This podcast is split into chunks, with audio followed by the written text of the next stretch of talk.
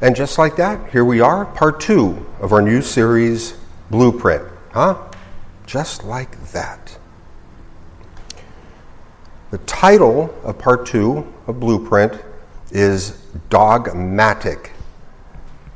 Not like an automatic dog, dogmatic. D O G M A T I C, dogmatic.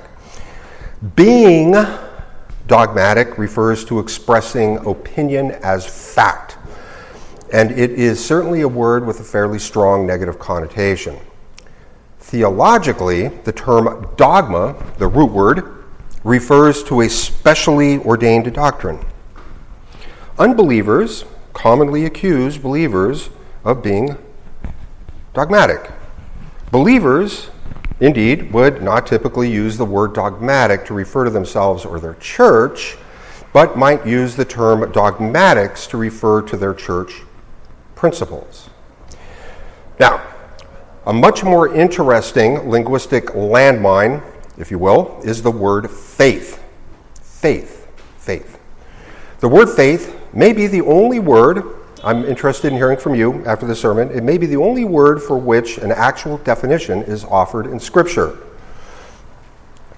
like a scholarly definition. Uh, I don't know of any other word that is defined in Scripture, at least not like the, word, the way the word faith is by the Apostle Paul. We'll look at the definition in just a moment. Despite the fact that the word is defined in the Bible, it is absolutely true that fundamental theological disputes over the meaning of this word have emerged. Rather heated disputes. Now, of course, this is some, something of a concern. It is even more of a particular concern because it is this word that has made we followers of Christ now, I don't want to get all negative here, but um, the way I have it written here is it is this word, faith, that has made we followers of Christ slow moving targets to secular accusations of dogmatism. For modern non believers, if you can kind of get into their head for a moment, there's little or no difference between the transgression of expressing opinion as fact and the transgression of expressing faith as fact. So, Paul, back to Paul. The letter to the Hebrews, chapter 11. Paul defines faith, reading from the NIV. Now, faith is confidence in what we hope for and assurance about what we do not see. Okay, now, if you were to do a search, like a web search, whatever, we're all very accustomed to that ritual, uh, for something like a biblical definition of faith, that's what you're going to find. Or uh, there's lots of different adaptations. There's like called spiritual definition. It's very similar. Talk about confidence and about the unseen.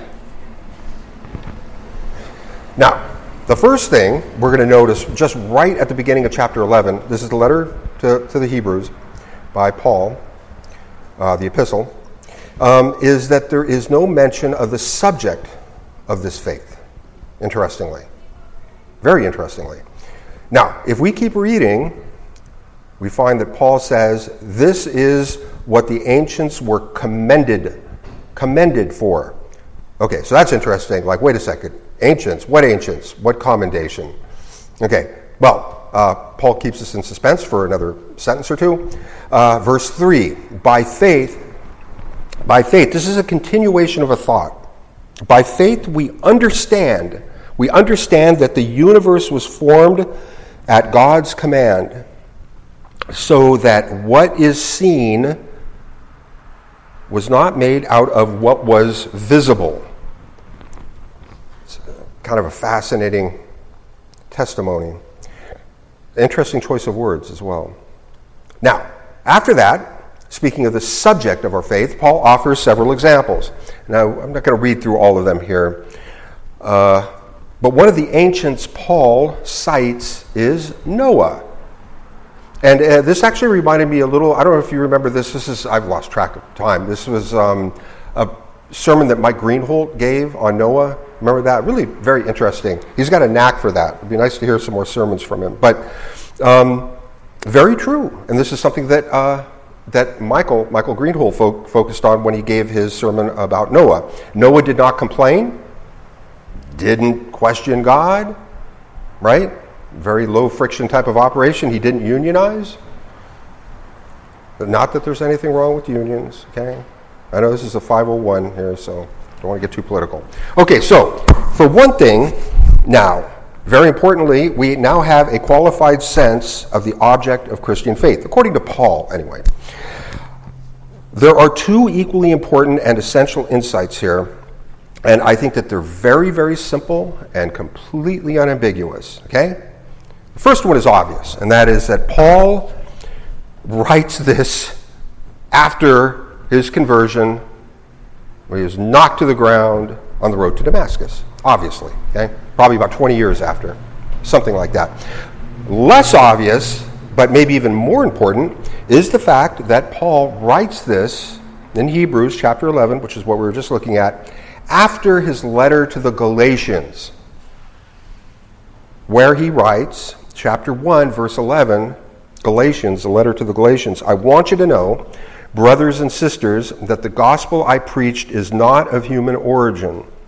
Verse 12. Yeah, this is Galatians chapter 1, verse 12. I did not receive it from any man, nor was I taught it. Rather, I received it by revelation, revelation from Jesus Christ. Cannot stress how important that is. Of course, Jesus, during his ministry, refers to faith in a few different contexts. Now, in Damon's current study of the book of Mark, we just got done looking at the withered fig tree, right? Well, right after that, when they're passing by it again, and, G- and Peter says, Hey, there's that fig tree you cursed, and it's all withered and messed up. And a very simple response from Jesus is chapter 11, book of Mark, verse 22. Have faith in God. And of course, during Jesus' ministry, he refers to the faith of others in a very impactful way because oftentimes this is uh, right uh, associated with encounters involving miracles and healing. So, for example, in Matthew chapter 15, the Canaanite woman. Uh, this is actually very similar, by the way, to Mark chapter 7. We're going to read the what essentially is the entirety of the encounter here. Okay, Matthew 15, the Canaanite woman, we're starting at near verse 21. Jesus withdrew to the region of Tyre and Sidon. A Canaanite woman from that vicinity came to him, crying out, Lord, son of David, have mercy on me. My daughter is demon possessed and suffering terribly. Jesus did not answer a word. So his disciples came to him and urged him, Send her away, for she keeps crying out after us. He, Jesus, answered, I was sent only to the lost sheep of Israel. So the woman came to him and knelt before him. Lord, help me, she said. He, Jesus, replied, It is not right to take the children's bread and toss it to the dogs. And what's her response? Yes, it is, Lord. She said, Even the dogs eat the crumbs that fall from their master's table. Then Jesus said to her, Woman, you have great faith. Your request is granted. And her daughter was healed at that moment. Another absolutely fascinating exchange. Okay, now, at this point, and there's a lot to be said on this, but I promised you that uh, we would keep things just tight and concise here. This is way more than we can cover when you start talking, getting into the subject of biblical faith. But there's a conclusion, basically a conjecture, that I want to offer, and I think it's both at the same time potentially obvious and also potentially alarming. And I'm not sure, but I'm interested in your opinion. Biblical faith, from what we can tell from Paul, from Jesus, of itself has nothing to do with establishing belief in God. Biblical faith itself, one more time, has nothing to do with establishing belief in God. I originally written this in a much more dramatic way, but it wasn't accurate. I think that this is accurate. It gets across what we're trying to focus on here. I originally said something like biblical faith has nothing to do with belief in God, which is kind of partly true and part, partly not, but that sounds almost heretical. But the point is similar. Similar. Rather, rather, biblical faith always presupposes knowledge of God. Always. Of course, Jesus did not say, these are pretty obvious examples. In Mark chapter 11, he did not say, have faith that God exists, okay, after the fig tree. Have faith that God exists. He said, have faith in God. Consider this, okay? I think this is much more convincing. If we think of faith, like right when Paul opens up chapter 11 of Hebrews, his, what appears to be his original definition confidence in what is unseen, unqualified. If we think of faith, faith, without the presupposition of God, I'll tell you that the most faithful people I have ever met in my life are atheists. Okay? If that's the definition we want, if we're getting rid of the fundamental presupposition of the existence of God, atheists reject God. Think about it. And yet, every morning, they crawl out of bed, comb their hair, brush their teeth, shuffle off to work, spend time with their family. That is faith. Okay? Hands down winners of all time, those atheists. Okay? But of course, of course, we imagine or we know that such a person would never ever make a list of examples of faithfulness that the Apostle Paul might cite. Obviously. Biblical faith always presupposes knowledge of God. Paul's definition of faith similar to God's acknowledgement of faith of the Canaanite woman, concerns the mutual desire of us, us, the created, and God, the creator, that his invisible will is in harmony with our needs. Faith, as Paul said in Hebrews chapter 11, verse 3, includes, additionally, our acknowledgement of God's awesome creative power. Biblical faith is about God's character. It is absolutely pointless to consider the character of a God that does not exist, obviously. Okay, uh, there's two more parts. They're much shorter, so we're better than halfway done. The autostereogram. Autostereogram. But you know what that is? Autostereogram. Have you ever heard of an autostereogram? It's a bit, it's all one word, autostereogram. Okay, uh, I don't know if you're familiar with these. So I need this for a metaphor. I'll try to, I'll describe it to you just sort of superficially. Autostereogram. An autostereogram, you can find these online. It's an image. Um, and it's oftentimes an image that just looks like a big splatter of colors and shapes. It's unintelligible, okay? Like a mess, just a mess. Like a, what's his name, Pollock painting or something, just like a splatter of colors or something.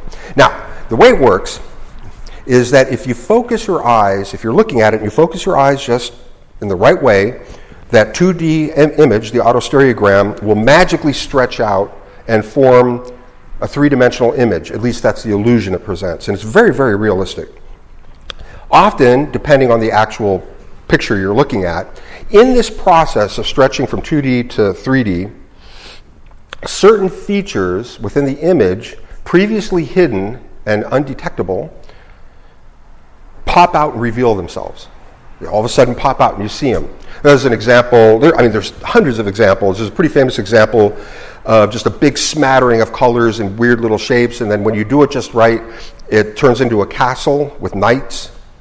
You would never see them unless you got your eyes just correctly out of focus tell you a little bit more about the autostereogram and why we're talking about this. So, now in terms of focus, when I say if you get your focus just right, there's two types, two types of autostereograms. There's what they call near focus, cross-eyed, aka cross-eyed, and then there's also far focus, which is they also call wall-eyed, wall-eyed. Now, if you want to try this at home, you can find hundreds of examples online, like I mentioned a moment ago. I suggest you start with near. If you've never done this before, do the cross-eyed ones, the near focus ones. They're much easier. Okay, so what's the deal? Why, how do we end up with, with autostereo? We went from dogmatic to faith to autostereograms. Okay, some autostereograms are very, very difficult, especially the wall-eyed ones, the far focus ones. They're really difficult. So much so So much so that some people are simply unable to see the otherwise invisible figures that are hidden within. They're just unable to do it. They just can't do it. Some people can't do it. But now, the fact that a person cannot see these otherwise invisible figures does not change the fact that those figures are there. They're still there. A person could get very frustrated. I've actually seen this happen, trying without success to get that image to pop out in three dimensions, that they accuse a person who can see these figures of simply imagining that they're there. You're just making that up. That accusation does not change the fact that the figures are there. No matter what this person says or does, does not alter the presence of these otherwise hidden figures. They are simply already there. They are there. Now, I do like this metaphor we're going to try one more. I do like this metaphor, and we're almost done. Uh, but I do recognize that it maybe, I don't know if this has crossed your mind or maybe Damon's mind, uh, that it smacks a little of Gnosticism. But uh, so we'll try something else here.